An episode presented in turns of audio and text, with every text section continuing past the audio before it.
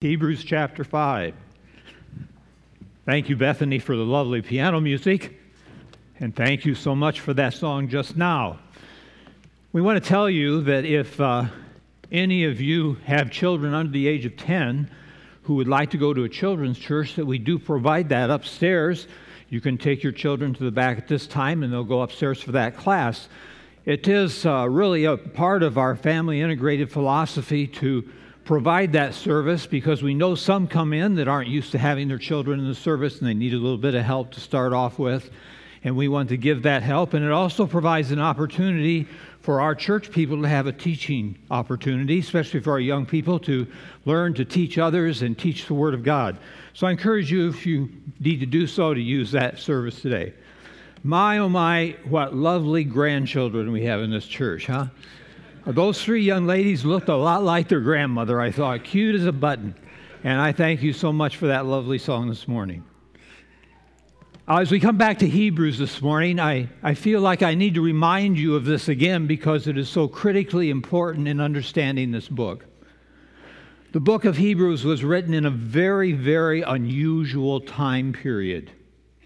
It was written in a time period between the death and resurrection of Christ around 30 AD and the destruction of the temple in 70 AD. And this was a unique time because God had an overlap of two programs that coexisted during this time one being transitioned or left behind, and the other being new and calling people forth to a new, deeper relationship to God through Jesus Christ.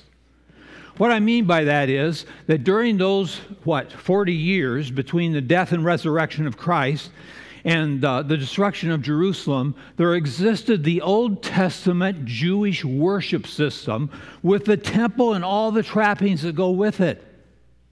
And on the other hand, God was founding his church on the day of Pentecost, which was 50 days after the resurrection.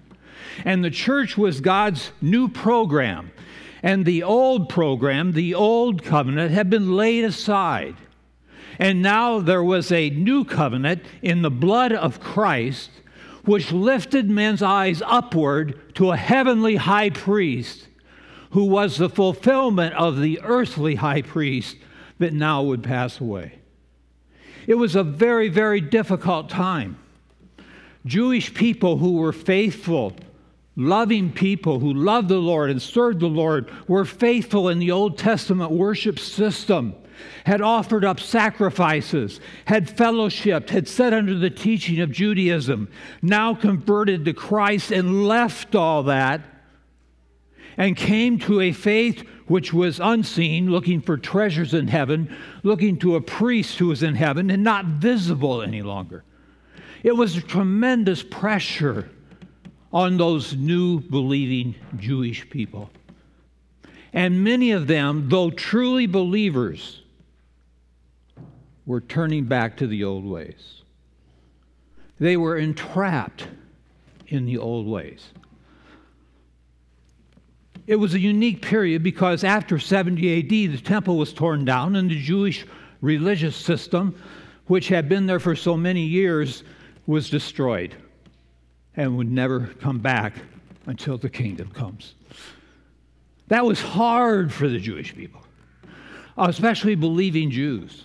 Here were believing Jews who had seen the temple now, though it be through a heathen by the name of Herod, nonetheless, a temple which was beautifully architectured and built there in Jerusalem for the worship and offering of sacrifices. And it wasn't even completed yet, we're told, in the time of Christ. There was still construction going on to finish this beautiful temple. And the Jewish believers must have thought here is a wonderful temple. Here is the place where Messiah can return and reign on this earth. And then to find one day that they needed to walk away from that temple, from that system of worship. One, one writer put it like this No part of Mosaic economy had taken a stronger hold on the imaginations and affections of Jews than the Aaronical high priesthood and that system of ritual worship over which its occupants presided. The book of Hebrews was written, among other things, to tell the Jewish people that the high priest Christ, who now sat at the right hand of the Father, was far superior to the earthly high priest, who was merely a shadow of that which was to come. And so the entire book of Hebrews, especially the early parts here, are directed toward addressing the issue that Jesus Christ is superior to all the other uh, forms that forms of uh, message that God had sent throughout history. For example, just to review us a little bit, we go back to chapter 1, verses 1 to 3. And we find there that it's taught that Jesus was greater than the prophets. I love verse 3.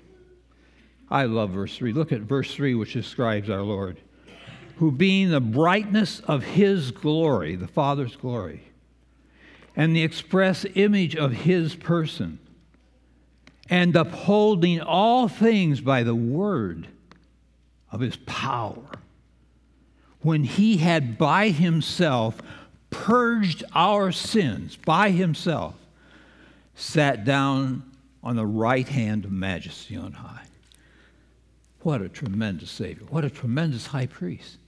Well, then we went on to chapter 1, verses 4 to 18. We find out that Jesus Christ is greater than angels.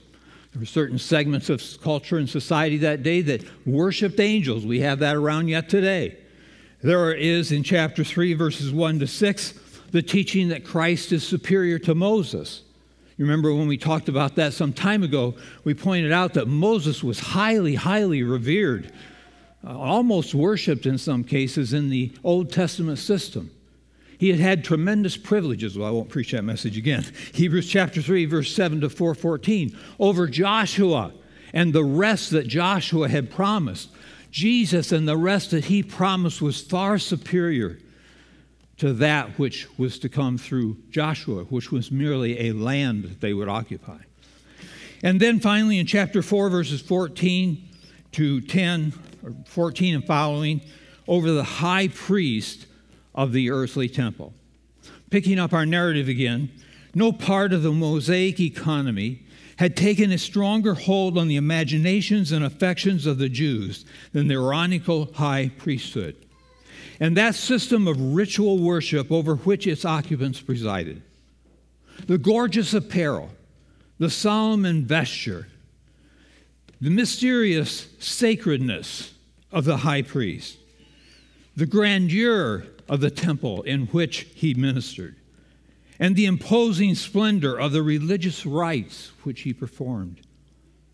All these operated like a charm in riveting the attachment of the Jews to the now outdated economy, and an exciting, powerful prejudices against that simple, spiritual, unostentatious system by which it had been superseded, namely the church, that met in small groups, not large crowds, in homes, not the temple, to worship the Lord and study His Word.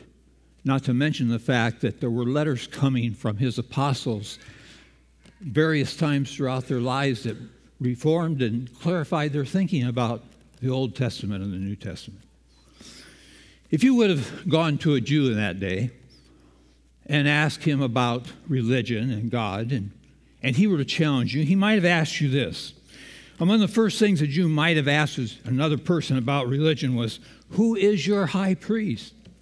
Who mediates between you and God? Who offers sacrifices to atone for your sins? The Christian's answer was, Jesus who is far more able to intercede for us, having lived on earth and now at the right hand of the Father, than your priest whom you see. In fact, the writer of Hebrews has encouraged these believers, these true believers who were looking back to the old system and many returning to the old system. He admonished them in our previous transitional section here in chapter 4, verses 13, 14, in two different ways. Number one, he said to them, let us hold fast our profession. That was their position, their position in Christ. Let us hold fast our profession. When you are tempted to go back and become entrapped in the old ways, remember your profession, your profession of faith to Jesus Christ that put you in a unique relationship with Him that far exceeded the seen things of the temple for the unseen things at the right hand of the Father in heaven. A Savior who interceded on the throne of God for you. And then, secondly, there came this invitation come boldly unto the throne of grace, not to an earthly temple, but to a heavenly temple. Yes, an earthly temple that's beautiful and gorgeous and, and captivating, but no, a greater place. You can't see it, but in heaven, where there is a Savior who will meet your needs in a time of need. I appreciated what Brother Hicks said a minute ago. You know, uh, I, I, I, noticed as I went through my notes, I thought through what he was saying there about a lot of this service being about our need for the Lord. The little song the girls sang, the song that we sang in my message. Uh, you know, the whole service on Sunday morning is, is a valuable thing because uh, it's all preparation for the ministry of the Word the special music, the recitation of Scripture, all those things help to prepare us for the opening of God's Word. And it's amazing how sometimes that God in His providence directs those things. But Christianity offered a far greater privilege, a far greater experience, but it was based on faith in an unseen reality. Historically seen, but contemporaneously unseen. Which brings us to this question Where is your focus in the Christian life? Is it on the seen or the unseen? You know, I uh, have sat where you sat a lot, a lot more lately than in years gone by. But, you know, a lot of times I'm listening to the preacher, but the Lord shows me applications that I see in the scriptures myself that He's not even talking about. uh, sometimes, and then sometimes he, he gives me applications. And, and in a text of 10 verses, you can't imagine how many different things you could learn from those 10 verses. So today I'm going to do something a little bit different. I'm not going to wait until the end of the service to make some of the applications and draw some of the invitation of our message. But I want to pause in the midst of it and just point out to you some of the applications that are here and pause for a moment of prayer and self examination as we think on these things. The first one is right here. And of course, the theme of the whole book, if we should take all 10 verses, the theme of the 10 verses is that Jesus Christ as the high priest is far superior to the earthly high priest or any other any other institution or person that you would put in his place. But the issue here for us is what is the focus of our Christian faith? Is it the material or is it the immaterial? There are a lot of perversions around today of the Old Testament system that people are still entrapped in. Uh, we know from some of us who maybe have come out of that background, but Roman Catholicism's priesthood is a perversion of the Old Testament legitimate priesthood that's been brought over into the new era. Now, I, I, I don't think there's probably anyone here that is depending upon an earthly priest in such a way, but that is, uh, that is an example of even today people looking to a visible, glorious, a priest in a beautiful cathedral to whom they confess their sins. No, no, the high priest is in heaven. And also, we think of uh, some who may be almost neglected, like Baptists. Use our own name there, some of us. Some of us are so occupied with the idea that Jesus is king, and he is king, disregarding uh, emphasis is equal in Scripture during this time period, during this church age, that Jesus is the intercessor. He's the Redeemer. He is the high priest making intercession for us at the right hand of God the Father in heaven continually. Uh, actually, this age is, has the purpose of, of trying to com- convince and show us that Jesus Christ is the high priest. He is the priest. The kingdom which is coming will show us that he is the king. And his ministry on earth in the past tells us he is a prophet. So, in these different eras of time, we have prophet, priest, king, which in eternity future will all come together in one person, which is the Savior Jesus Christ.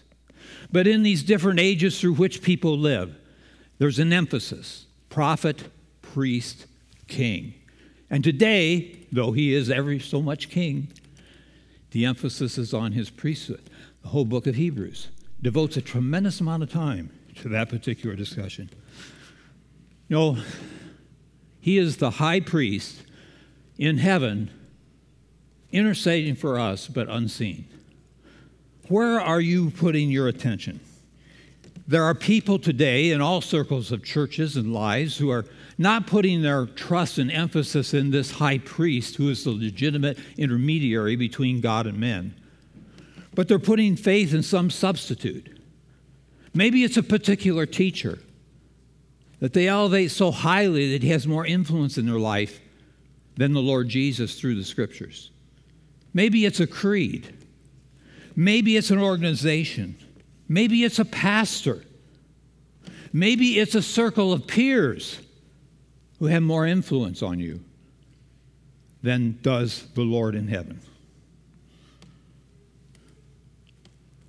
Change is hard. A lot of us have grown up in Christian homes, and, and so we haven't seen some of the radical change like was demonstrated here for the Jewish people. And yet, that's a bit of a deceiver sometimes because sometimes, based on what's going on inside our lives as opposed to what we look like when we come to church on the outside of our lives, there really does need to be some changing going on very radically. Jesus is the high priest. He's the one who can change those things. The saved Jews were entrapped in the old ways, many of them. Many of us are perhaps entrapped in old ways that we've carried over. So, what I'd like to do is, I would like to have you bow your heads and close your eyes and just examine yourself. Think about what I've told you. Think about the circumstances that these people face, and don't let the silence bother you. There's not going to be any music, just silence. Don't let the silence bother you, but just for a moment or so. Would you meditate on that with me, please?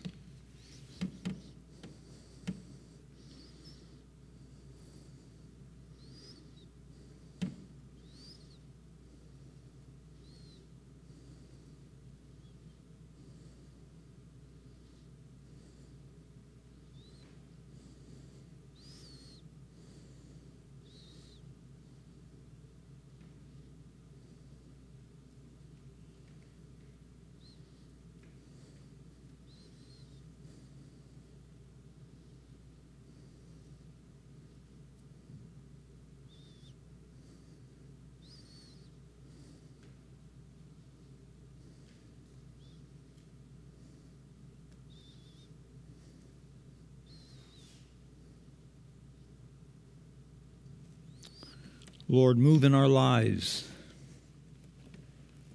Show us where we're entangled and trapped in old ways and help us to give them up based on the power that is in the person of Christ as we shall see him now as high priest. In Jesus' name, amen. Returning now to our text, I'd have you take your Bibles and look with me at the scriptures. We're going to talk about five qualifications or requirements for a priest, and they're found in chapter 5, verses 1 through 4. Almost all commentators agree that these are qualifications for the priest, but they break them down in different ways some three, some four, some five. Being the detail person I am, of course, I have the most five. I'm in the five camp. And so I want you to look at those with me just so you can see them in the text. That's one of the reasons you don't have an outline. Look at chapter 5, verse 1. For every high priest taken from among men is ordained for men in things pertaining to God. Okay, so the first thing here is that he must be from the human race. He is taken from among men, anthropos, men, the human race, and is ordained for men. He is a man, he is a male in his person, his, his birth sex, birth gender. Number one. Number two, it says here, is ordained for men. So, number two, he has to be ordained. Number three, that he may offer both gifts and sacrifices for sins. So, number three is that he must offer up both gifts and sacrifices for sin. Number four, who can have compassion on the ignorant and on them that are out of the way, for that he himself also is compassed with infirmity. Number four, he must be compassionate and sympathetic. And number five, and by reason hereof he ought, as for the people, so also himself, to offer up sins, which is part of the end of chapter 5, verse 1, offering up gifts and sacrifices. Number four, and no man taketh his honor unto himself, but he that is called of God, as was Aaron. So he has to be called of God. So we have these five qualifications. He must be from the human race and be a man, he must be ordained, he must offer up both gifts and sacrifices for sin, he must be compassionate and sympathetic, he must be called of God. Now, when we pick up in verses 5 through 10, we have the information that tells us that in all these different categories, Christ is superior to the earthly high priest. He not only meets the qualifications of the earthly high priest in verses 1 to 4, but he is greater in fulfilling those qualifications. In other words, the high priest Christ is far exceedingly greater than the earthly high priest that people were turning back to. Now, these, uh, unfortunately, these uh, comparisons aren't just in the same order and so forth. They're kind of here and there. So we'll look at those as we as we go through. First of all, he must be from the human race and be a man to serve men. For every high priest taken from among men is ordained for men. He uh, has the word here, anthropos, which means from mankind. He must be a member of the human race. And, and it says here clearly that he is a man. You know, today liberals want to produce a gender neutral Bible. It seems that everyone can select their own gender preference, except, of course, God.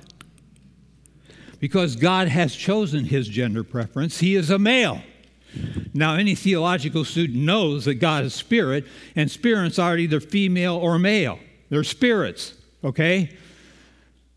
But when God chose to manifest himself as the triune God to human men, he made himself a male person, three male persons.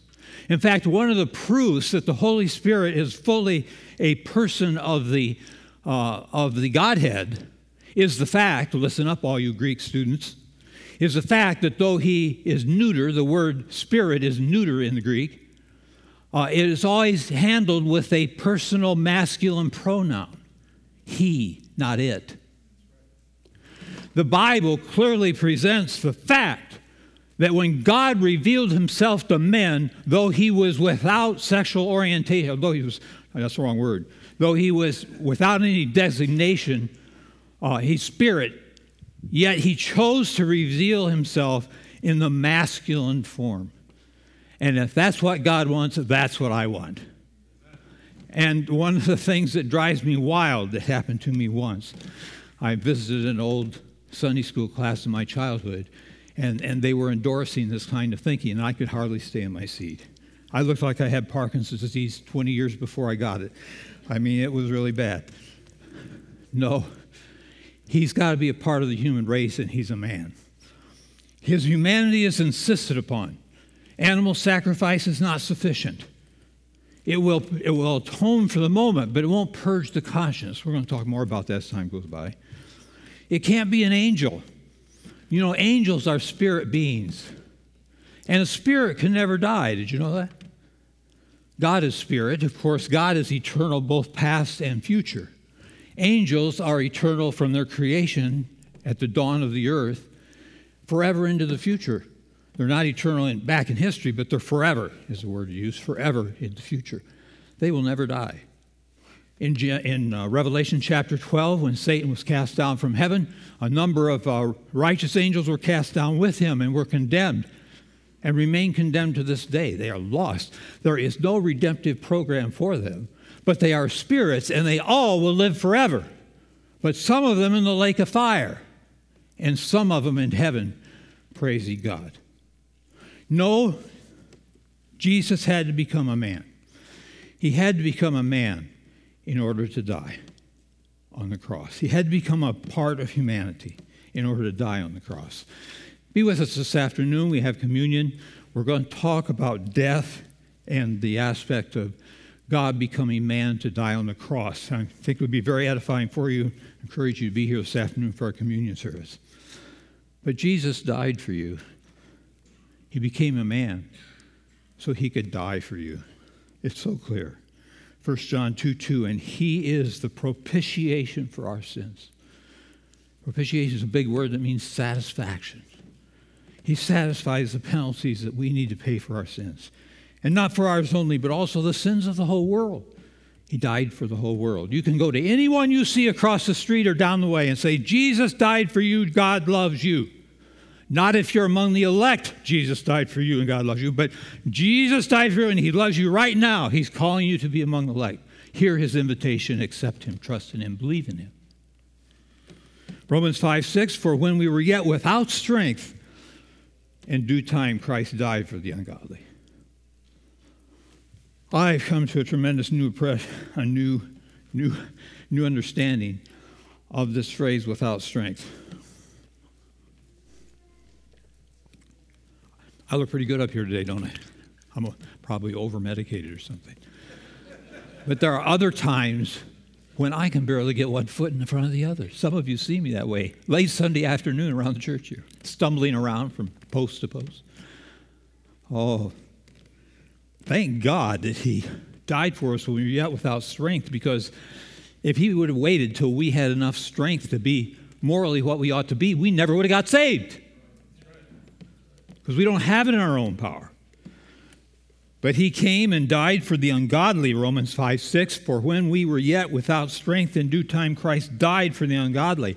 And listen to this Romans 10 9. For if thou shalt confess with thy mouth the Lord Jesus, and shalt believe in thine heart that God hath raised him from the dead, thou shalt be saved. You can be saved now, immediately, by putting your trust in Christ in our apologetics class, we're studying rationalism versus presuppositionalism. Wow, that sounds like an earful, doesn't it? It's very quite simple. The rationalist believes that when you witness to someone, you need to clear their doubts about all the things in the Bible they have questions about. If they have a question about how great fish swallowed Jonah, then you need to give them a reasonable explanation. If they have question about how Moses split the Red Sea, then you need to come up with a reasonable explanation. And then when you've done that, you can witness to them the gospel of Jesus Christ. A presuppositionalist, on the other hand, says, there is no way you can answer all of a skeptic unbeliever's questions. He will question you to death. And besides that, he's, though he's a rationalist, he's not rational. Because no man can interpret the evidence clearly and impartially because he's caught in the bubble of what? Human depravity. He does not have the ability to interpret the evidence correctly because he's lost in a world of depravity. The only way you can reach him is to break through that world of depravity to his heart. And the only one that can do that is Jesus and the Holy Spirit. And so the presuppositionalist says, This is the living word, it's self authenticating. I don't have to prove it. I give it to you, here it is. You go into a cave and are lost in the dark, and someone comes along with a flashlight and lights up the cave, it's not a discussion of what kind of batteries it has or how many lumen it is. You just follow that light out of the cave, right? That's the way the Bible is. It's like a light turned on in a cave. It's self authenticating. When the light comes on, boy, you follow it. That's presuppositionalist. That means that you can witness to someone today and they be saved. In fact, you need to. He's analyzing in our class, right, the current time last week and this week, an article by Edward J. Carnell written back in the 1960s, which is a presentation in defense of rationalism and how you apply rationalism to evangelism. And after he gets done going through pages and pages and pages, which Dr. Wickham carefully dissects, of arguments of how you handle a semi-rationalist, how you handle a atheist, how you handle an agnostic, and so forth and so on. He finally says in the last paragraph, or nearly the last paragraph is his paper, this, he makes a statement. The thing is, a fool in five minutes can ask you more questions than you can answer in a lifetime. That's pretty indicting about rationalism. It's true. In five minutes. So you'll never get to the point of giving him the gospel. No. Now is the day of salvation. Today is the day of salvation. You don't have to wait till the end of your life and hope you convince him of enough things to get him to convert. You can tell him now, and he needs to listen and open the Word of God and be saved now, today. If you're here today and you're not saved, you need to be saved today. There's no excuse before God. The gospel having been presented, the death, burial, and resurrection of Jesus Christ, his death on the cross. And so I ask you again to bow your heads and pray and examine yourself. Are you saved? Have you received this Savior? Are you looking to that one in heaven who's interceding for you? Again, some of us have been in church. Some of you young people, children, have been in church a long time. You look great.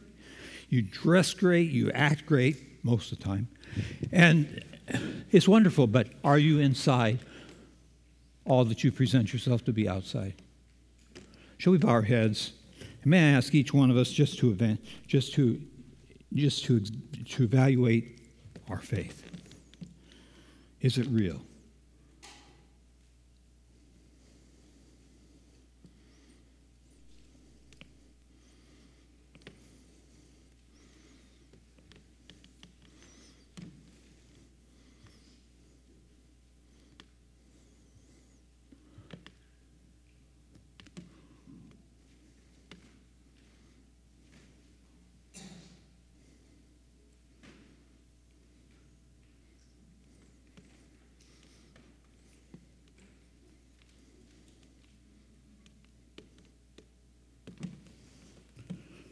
Father, thank you for a word is truly a light in the darkness. And it tells us that the way of salvation is to, to con, con, confess our desperate need and cry out to you that your shed blood might be applied to our lives for forgiveness of sins and the renewal of the Holy Spirit.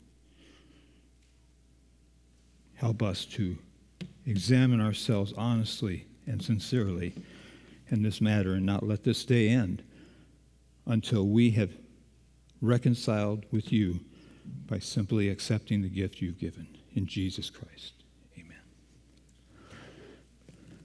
Well, it says here that he must have a nature and feel our feelings.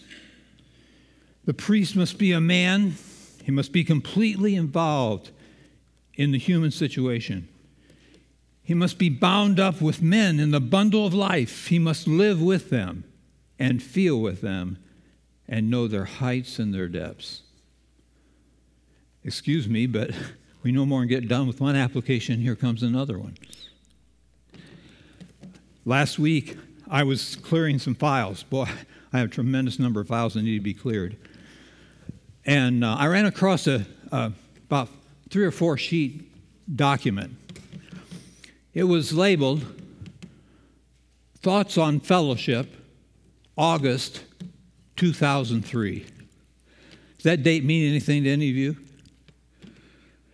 Well, that was two months before I accepted the call as pastor at Fellowship Baptist Church. And I was thinking about what the Lord would have me to do if I came here as pastor. And one of the things that He had impressed upon my heart and I I don't know that I fulfilled this as I should have.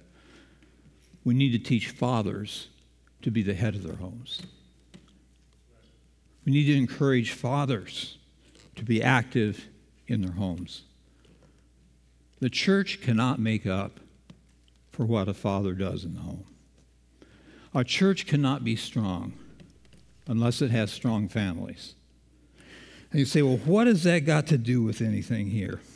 Well, listen, think about this a minute. Think, think more deeply. There wasn't always a high priest, you know. The high priest only came about with the giving of the law in Exodus chapter 20. That was in 1445 BC about. So there are hundreds of years before that when there was no priest, or was there? In the book of Job, we read about a man, and Job, you understand, was probably written about the time of Abraham. That's right around 2100 BC. And this is how he's described in Job chapter 1, verse 5. And it was so, when the days of their feasting, that's Job's children, were gone about, that Job sent and sanctified them, and rose up early in the morning and offered burnt offerings according to the number of them all. For Job said, It may be that my sons have sinned and cursed God in their hearts. Thus did Job continually. This is in what we call the patriarchal era, the era when there were patriarchs, there were men who were man, patri, man, arcs, rulers, man rulers that ruled within their own families. They were the prophet, priest, and king of their own families. And God used them that way. And we need to realize today that God still wants to use us as fathers that way. Until your child comes to know the great high priest who's at the right hand of the Father in heaven, he is looking at you as if you were him. That's deep thought. He's looking at you, Dad, as though you were him, because until he comes to know him, he's going to look to you. So, what do you think he thinks about Jesus today? He thinks what he sees in you, Dad. I appreciated Brother Eisner's class this morning, but I disagree with you on one thing.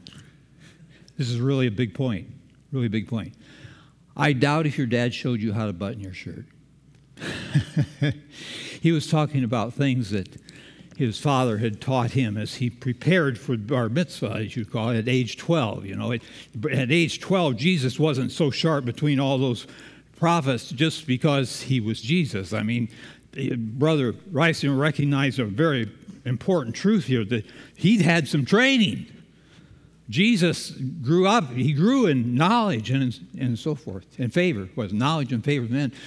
I, I, it's hard to comprehend but Jesus gave up the independent exercise of his omniscience during his life and only exercised that omniscience when God led him or gave him permission to do so. And the rest of the time, he was on his own. Granted, no sin nature must have had amazing IQ. but he prepared for that time. I think Brother Reisinger that he figured that out by just watching what his parents did when they buttoned his shirt for him. Oh, yeah, there are other things. I don't think he learned to tie his necktie. Necktie. Jesus wore a necktie. He, well, anyway. Some things you, you're taught by your parents, some things you just pick up from your parents. Wow. You mean I think a certain way, and it's almost like he can read my mind because he lives with me day in and day out, and he knows what I think and act, even though he can't know what I think, and I don't even say and tell him what I really think, and yet he figures it out. And scary unless you know the Savior.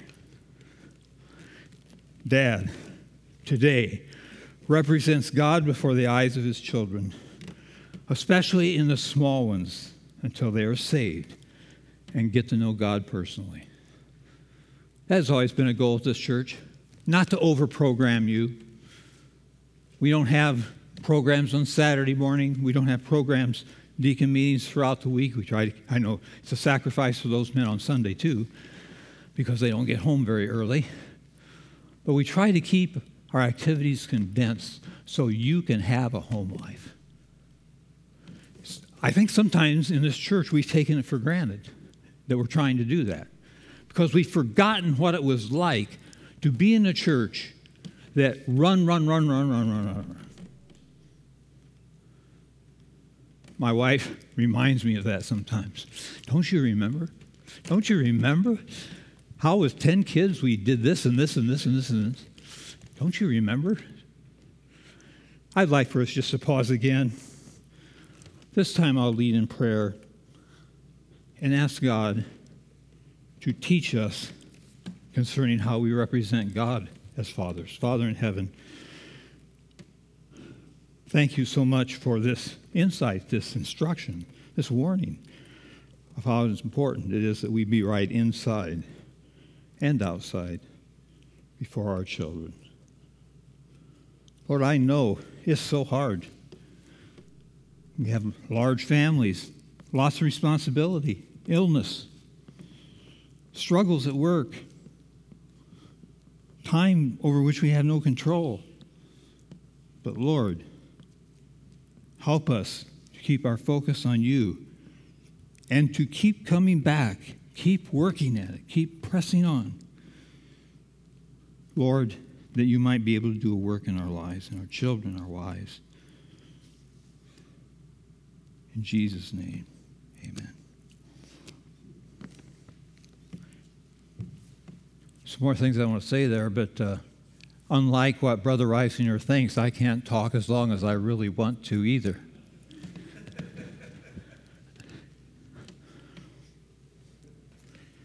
Okay.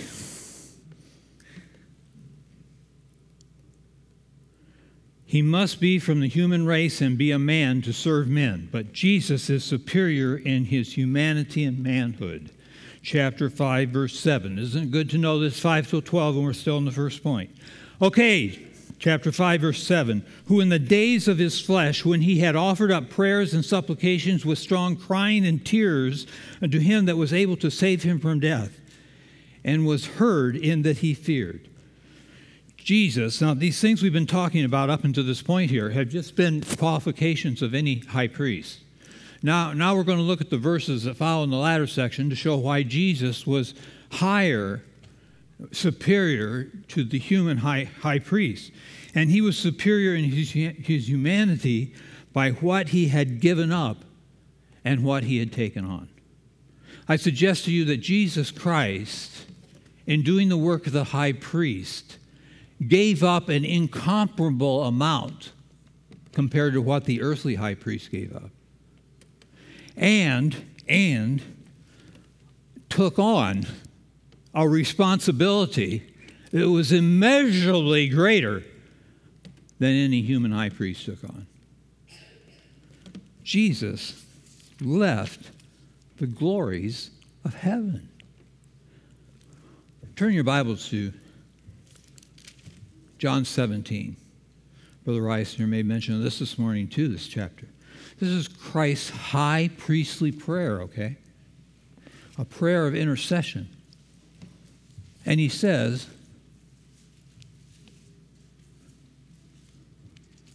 verse 5 of chapter 17, And now, O Father, glorify thou me with thine own self with the glory which I had with thee before the world was. Jesus is about to go through the most horrific thing any man or God could ever imagine. But he's thinking about the glory. The glory he had with the Father before he became incarnate to become the high priest. He gave up an awful lot. And he also, he also took on an awful lot. One writer writes about his life, says, The Lord felt the weakness of the flesh in his whole vicarious work, and though personally spotless, was in virtue of taking our place, subjected to all that we are heir to. We do not indeed find in him personal consequences of sin, such as sickness and disease, but the consequences which could competently fall to the sinless substitute for he never was in Adam's covenant. We'll talk about that this afternoon. But was himself the last Adam. He had to fulfill the covenant as he took flesh for an official purpose, he submitted to the consequences following in the train of sin bearing hunger and thirst, fatigue and the sweat of his brow, persecution and injustice, arrests and sufferings, wounds and death. But Jesus gave up his glorified heavenly state at the right hand of God to experience the days of his flesh, is the way it's described here. Hebrews 5 7, who in the days of his flesh, when he had offered up prayers. Hebrews 1 8 says, But unto the Son he saith, Thy throne, O God, is forever and ever, a scepter of righteousness, a scepter of thy kingdom. It was a state of humiliation when he was here on earth. But in order to experience manhood and thereby become the high priest, he had to become a man fully man, he gave up a tremendous amount and he committed himself even more. But Jesus, in his superior in humanity, for what he had given up, what he had taken on, raises the question what have you given up? What have you given up? And what have you or are you willing to take on? Just think for a moment. if you can picture Jesus, based on what we know from our Bible in various heavenly scenes, in the great glory he was with his Father in the past, and then picture him in his humility. It's a contrast that we can meditate on our whole lives and never grasp. He gave up so much in order to be able to do so much. What have we given up? Have we really given up anything which represents the sacrifice in view of what we have? What are we willing to take on?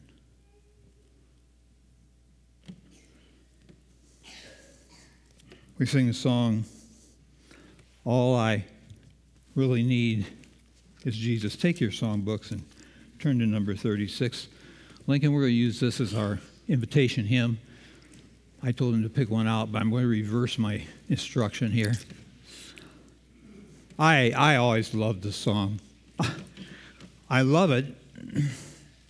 God has given me so much. I don't feel like I've given up hardly anything for Him. Especially when I think of these people. I think it's in Peterson where that. Uh, he says to pray for the persecuted, the persecuted church as if they were your own self, something like that. And I look at this song and I remember the scene in the movie where they were all out in the woods in the winter having a church service. And they're perfectly content.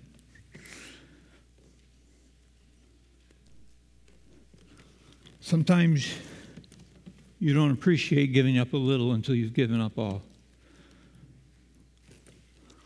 On the earth, the pleasures, Lord, be thine. Glorified, we leave our coats behind. Thou art God, O Christ, in me. All I ever need is found in thee. Thou art God, O Christ, in me. All I never need is found in thee. You can't, by the way, don't ever sing this song without singing all four verses. Not for self is given to us this peace, or of earthly pleasures to increase. This my soul delights to sing. All I ever need is found in thee. This my soul delights to sing. All I ever need is found in thee. Christ, revealed by his eternal love, has blessed us with greater joys above. This my song shall ever be. All I ever need is found in thee. This my song shall ever be.